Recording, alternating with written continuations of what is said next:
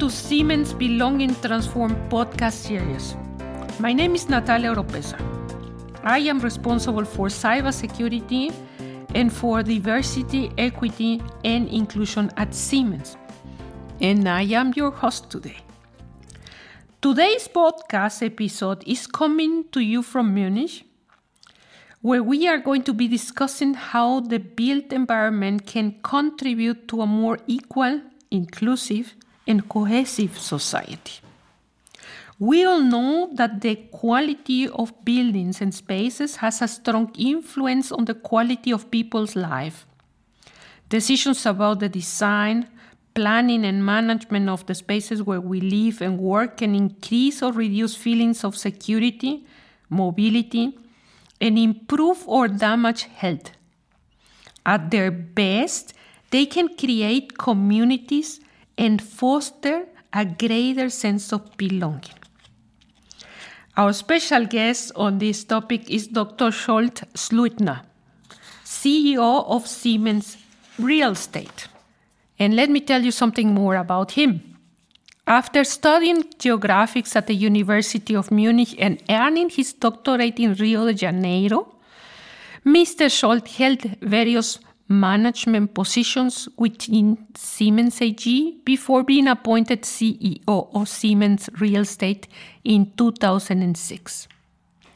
As part of his involvement in various national and international corporate real estate networks and interest groups, Mr. Zsolt promotes the development of new industry standards and actively supports the structural change in the real estate industry.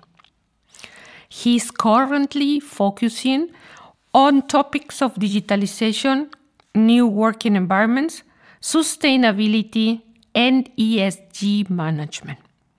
In 2013, he won the Immobilien Manager Award, the Oscar of the real estate industry in the category Management for Siemens Real Estate. So, with that, then let me welcome you, Zsolt. Thanks for being together with me, with us. You have quite a long time with the company. And before we focus on the topic of Belonging Transformed, could you shortly explain our listeners what the business of Siemens Real Estate is about? Yeah, thank you. Thank you very much, uh, Natalia, for inviting me. And uh, thank you very much also for this nice introduction. Siemens Real Estate is responsible for real estate. I mean, this is obviously pretty clear uh, through the name.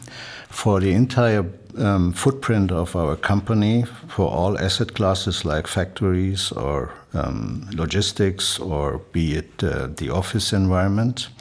We are responsible for a high value of assets, so to speak, for more than 4.5 billion of assets uh, under our management, which is a huge responsibility, you can imagine. Absolutely. And uh, we are responsible for the entire life cycle, which means um, purchase of land, construction, operations, and uh, and um, in some cases also for the disposals of properties. So the entire scope, what you can imagine, so far real estate is concerned. Uh, this is this is our responsibility, and um, there are several tasks uh, at the moment being very hot. For example, new normal, driving the the workplace transformation, as an example um, decarbonization. We are working on the decarbonization path of our company because you should know that uh, our buildings are responsible for 40% of our carbon footprint in Siemens. So this is a lot, and here we are in close interaction with the businesses in order to come to this decarbonization path, digitalization, ESG and uh, our topic of today is uh, also part of the ESG topic. Uh, this gets more and more important, as you know. Um, the S stands for social, and uh, the assets in future, from the investor perspective or rating perspective, they are going to be rated also in this regard. So this is all driving us, and I always say I have the most interesting job in our company. Absolutely, and, and you know I know you are also very busy working with cybersecurity because, of course, digitalization is impacting Exactly. you and you need to protect your buildings. And thank you for that. From my other responsibility perspective, your, your team is doing a wonderful job. So I take this opportunity to say Thank, thank, you very much. Thank, you, very to much. your and team. Uh, I will convey the message. Thank you very much. And then now let's go to diversity, equity, and inclusion. Mm-hmm. Yeah. Now, for, from your leader perspective, why is it important for you? Yeah, uh, let me start first uh, with my personal uh, surroundings, so to speak. I grew up in a refugee environment. My parents are from uh, from Hungary. Till today, I have a lot uh, lot of relationships with Hungarian people, with my relatives there. So this uh, this gives you and educates you in a certain way. Then I had the chance to live several years in Brazil working um, uh, in the area of geology, completely different tasks and jobs compared to what I do today. So I have two lives, so to speak, being a geologist uh, um, in the in the early years. And there I met my wife. We are married for more than 30 years. And I can tell you, there I can learn, and I've learned it, and I learn it till today that no one stands behind. Inclusion is a big topic. My wife has more than 250 cousins. That's good. And uh, when we meet, I mean, you can imagine how these reunions are and how diverse uh, this membership is. You can find all kind of orientation. You can find all kind of colors. You can all find all kind of, of influences, be it Indian, be it Portuguese, be it Italian. Uh, many of them they are immigrants from Italy, for example. So it's a it's a huge mixture. And um, I do hope that this gives you, to a certain extent, uh, a good way to understand also diversity and inclusion, how this works and what is important about it. And um, yeah, it's, I would call it it's a living lab in order to get better, better and better and better in this regard. I like that a living lab, and I think your your background is showing that you have a diverse perspective and that you understand that by being diverse and by making sure you include these different points of view, you can only win whether this is in the private life or in the business life. So You- very very interesting. right. Do you want to say more about your interest as a leader in, in this topic, or uh, should we move on?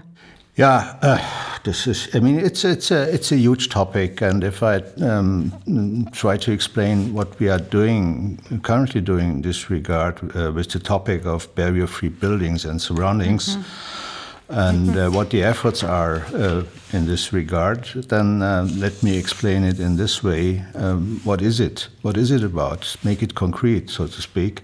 Of course, it is about uh, wheelchair accessibility or step or threshold free external and internal circulations and movement areas. This comes first, and then we talk about tactile passes, tactile pass systems for easy orientation. We're talking about tactile doors, um, handrails and stairs, or generous lighting and visually contrasting designs. Uh, barrier-free sanitary facilities is very important. I mean, you can imagine that this is not everywhere. Still today, not the case. Um, so we are taking care of that. Uh, then parking. I mean, you need if you if you have a wheelchair, you have to uh, put in into the car. Then you need a certain extension, a special width um, of the area. This is something we are taking care on.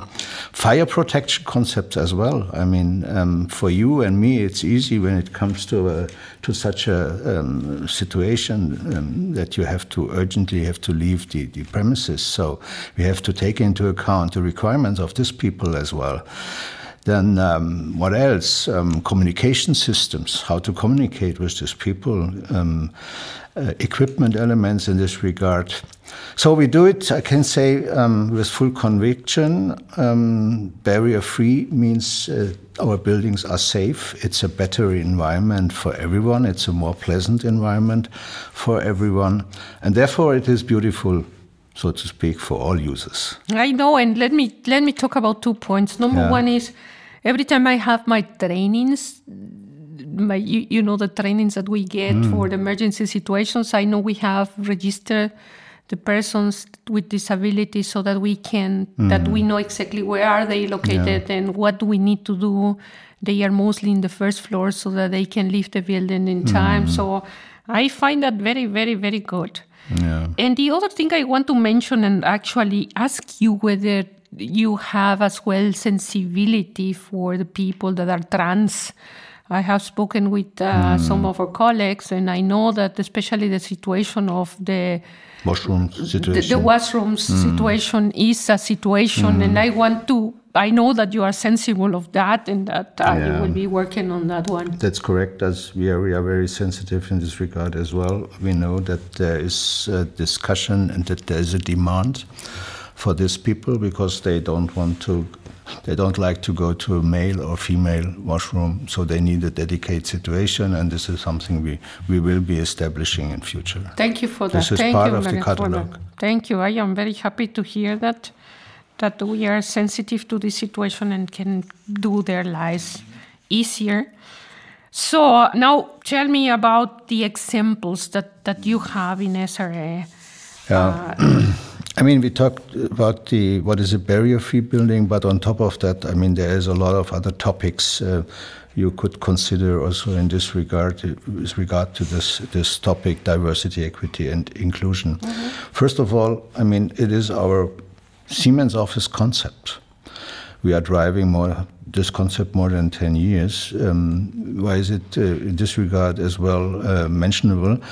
Because what we are aiming for is a self-defined and um, and level-less, non-assigned workplace surrounding um, with no barriers and um, and where people can decide um, um, how to sit, with whom to sit.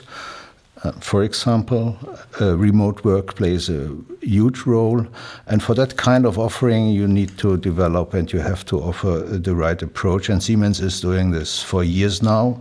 It is different uh, in the respective countries, depends on culture as well, depends also on the social circumstances people live in. If you are having only a, a two-room flat or so and living there with the, with the entire family, then you, you might love the office environment.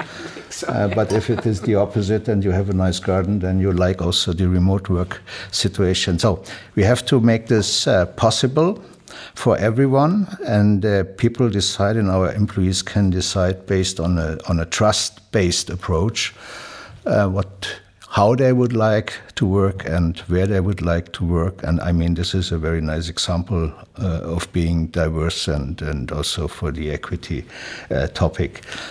Then another example. I will choose for home office with the service of the canteen every Okay, yeah, I have heard this for several times. Why can't we deliver?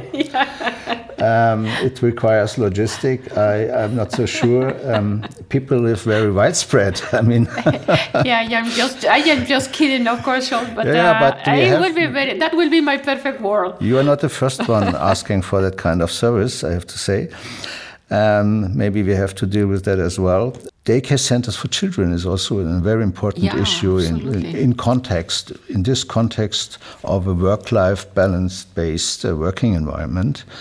And uh, we invested a lot, I would say up to 100 million in the last year in, in, in childcare centers. Thank you for that. So this is a, a success story, I have to say. Um, Also fif- internationally, or Yes, just as well. We have it also in several you. countries. I have US examples. I have examples in, in Austria, in other countries, in Germany as well, of course. And I can tell you, 15 years ago, we sold all that. And then we had to build it up because at that time, Why? 15, 20 years ago, I mean, yeah, it was not a core business, and therefore, why should we have that? Today, discussions are completely different, and it, it is an integral part of the life balance offerings what the company does. So, mother child rooms, very important. There are a lot of locations where we do have mother child rooms. I don't know if, if, if people know that. Yeah. Thank you Um, for mentioning that. I think that's very important that your listeners know Yeah. that. I think that's fantastic. Yeah. Then uh, also, and um, this shows how SRE is supporting also um, um, all the all kind of, of initiatives you are driving. Uh, for example, um, we have pride flags at our locations on a regular basis. Um, I don't know if you have seen this. I uh, have seen that, yeah. and I, I like them, and I liked as well the purple lights this uh, is, during yeah, the, yeah. the uh, for several years now December we are we are days. having that, and also now it, this was a new one this year or last November was it? I guess uh, the Orange Day the Orange Day, also Orange the World, um, the International Day for the Elimination of Violence Against Women. And uh, I would say also this visible signs uh, show that uh, SRE is supporting and believing that uh, belonging transforms. Thank you for that. Now tell me about your team and how are you supporting them to have this feeling of belonging anything that you want to mention in particular from yeah for example on a very regular basis i'm having coffee mugs uh, with everyone. Um, i am personally um, welcoming the newbies on a regular basis and after they are in in our in our organization then i meet with them and it doesn't matter what level or whatever or where they sit, what they do with all of them. I have a regular round. How do you feel? Do we meet your expectations? Do we do we fulfill your expectations? Is the job that one what we um, promised, for example, in the sense of, of responsibility and, and, task basket and and and for example. And then um, what is also important, we hired roughly 150 people in the past one and a half years. And uh, I can tell you 50% is female. Oh, great. I was going to ask, how do you feel Yeah. about the current status? I know Yeah. That you have a lot of uh, female contributors, especially in the support functions. And it is challenging because um, we are in the real estate industry, so this is a lot about uh, technology. It is about HVAC and systems, for example. It is about decarbonization topics. So it's always physical. Physical measures is the topic, and uh, it is hard to find female people. Also, civil engineers and qualifications like that. But we are heavily pushing it, and what we're doing as well is um, that we try to mix people in the organization from each and every culture. So cross-cultural thinking, um, gender um, is important, things like that, and an intensive contact to everyone, and eliminating also level thinking. Yeah, so the, the interaction is completely levelless. This is what we do. So what I understand from you is you are on a journey. Yes, it is challenging, I think, not only for you, but for all of us. It is. You are a sensible leader of the situation. Uh. Can you mention any specific goals that you have, your ambitions, hmm. fi- maybe on, on this regard? And I am not talking only about gender, but in general. Yeah. So we are currently working on, on, on two topics, and this is uh, to get this topic established more and more also internationally in our company, which means in our case, we are having an inclusion guideline, but um, we want to internationalize the guideline now, and uh, this is what we are working on uh, together with the P&O uh, department conducting a survey. Uh, I come to that in a second, what the survey is all about. But uh, let me first uh, explain what this inclusion guideline will will look like. Um, that's, that's nice because I always say we were not teach to be inclusive as leaders. I think no one, no one has Yeah. a training or something available in Exact- class in the Yeah, university. Exactly. So that's important. And, and, you and we are still, I would say, we are still too uptight. Yeah, when it comes to this topic, and it has to be natural, and we can also only be satisfied if this topic is not a topic anymore. So long we have to talk about this topic, we have a topic. yeah, we have a challenge. Yeah. Yes. Yeah. So um, we are we are now aiming for for uh, this international guideline. It is going to be launched probably in in springtime now, April May or so. And there are seven principles um, of of inclusive universal design we would like to to be covered. And this is these guidelines are developed by an uh, U.S. Um, university. It's the North Carolina State University. This is our basis now uh, to act. And let me explain the seven um, the seven principles. First of all, is equitable use, which means that a design has to be useful for people with varying abilities. First one. Second, flexibility in use, which means that um, everyone, according to ability and preferences, is, is capable to use. Third one is simple, intuitive use. So a, a, design that's easy, that's a design that is easy to understand, no, no matter how much knowledge you have, mm -hmm. no matter mm -hmm. uh, how much experience, concentration levels, or language skills user have. So it has to be usable for, for everyone.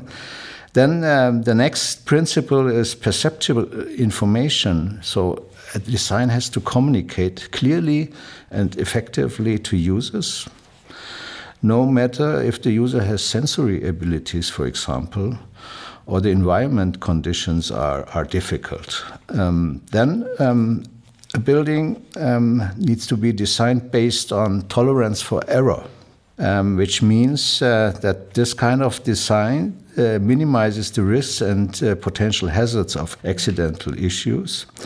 And then low physical effort is the next principle, um, design that doesn't cause fatigue or discomfort. And uh, last one, size and space um, for approach and use.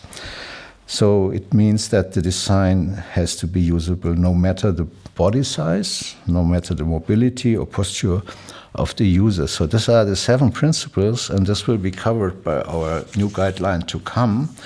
In order to prepare it in the right way, we are conducting a survey which will be going out uh, pretty soon. And we're asking our employees in our company which country do you work in?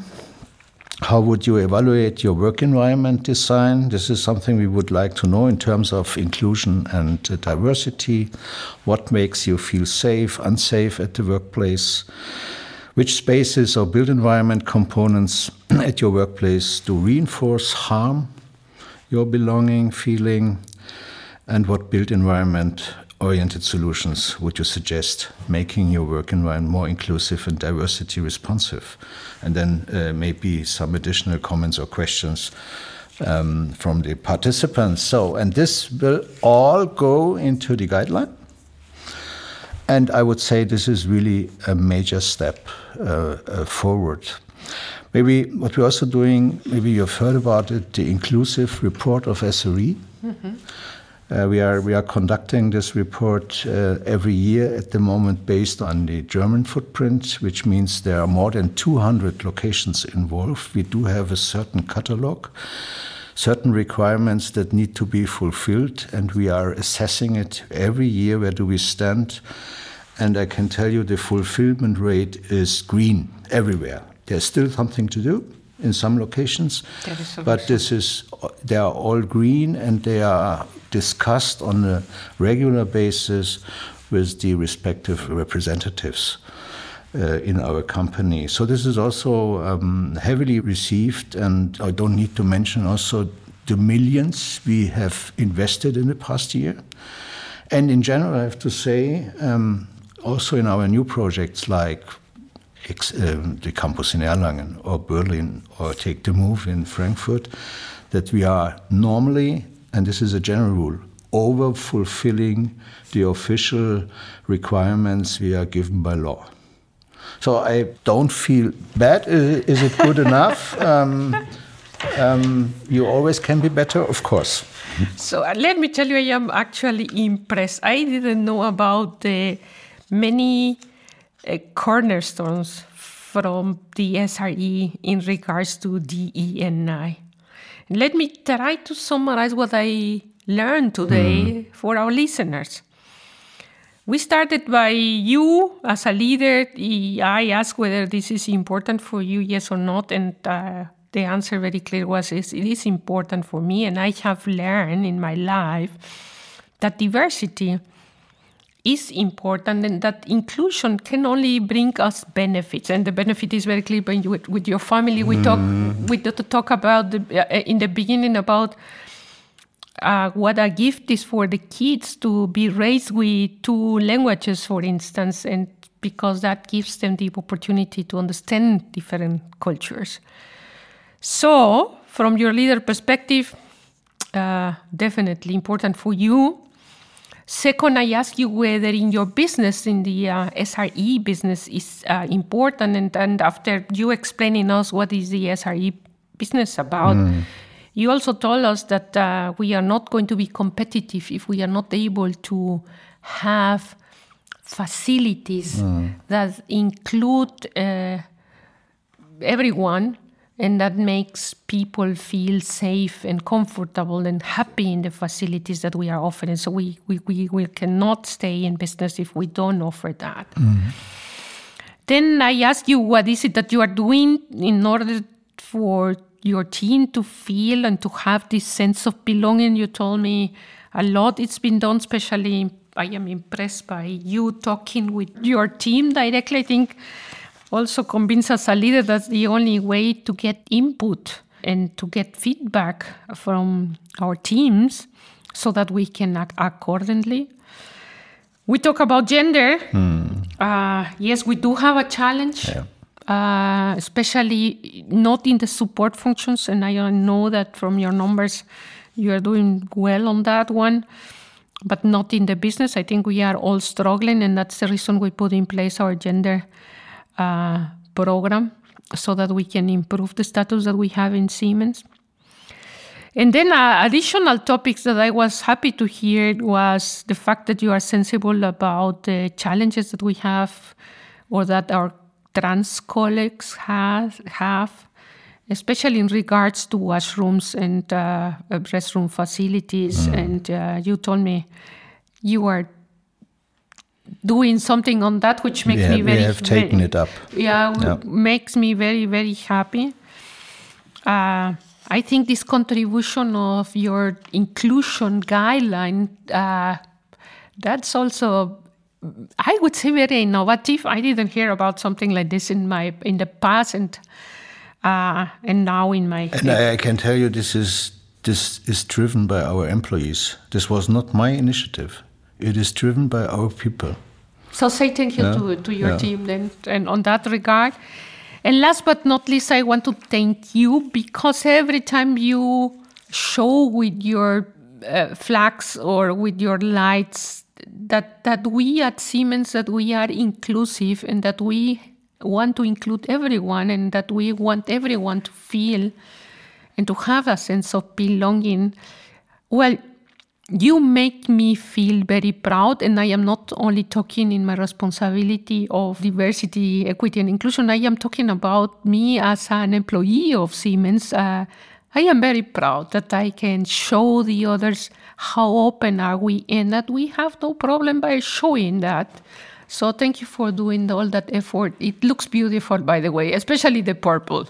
So thank you for thank that. Thank you very much. Thank you. And then I am afraid uh, this conversation is very interesting, but we are running out of time. So, do you want to make some closing statements, Zsolt, or add something to what you just said? You you summarized it up in a in a very nice day. Thanks a lot for the um, for the nice words and for the for the compliments and what I can uh, really say. Um, SRE is completely um, standing behind uh, this kind of, of, attitude and initiatives and fully supportive. And uh, I do hope when, when we met again pretty soon that you can see the progress also with regard to the mentioned washroom situation. yeah, I, I, I would be delighted to hear that. So thank you very much and thank you to all our listeners. Thank Thanks for paying attention today. I think it was a very interesting podcast today. So thank you. Thank you.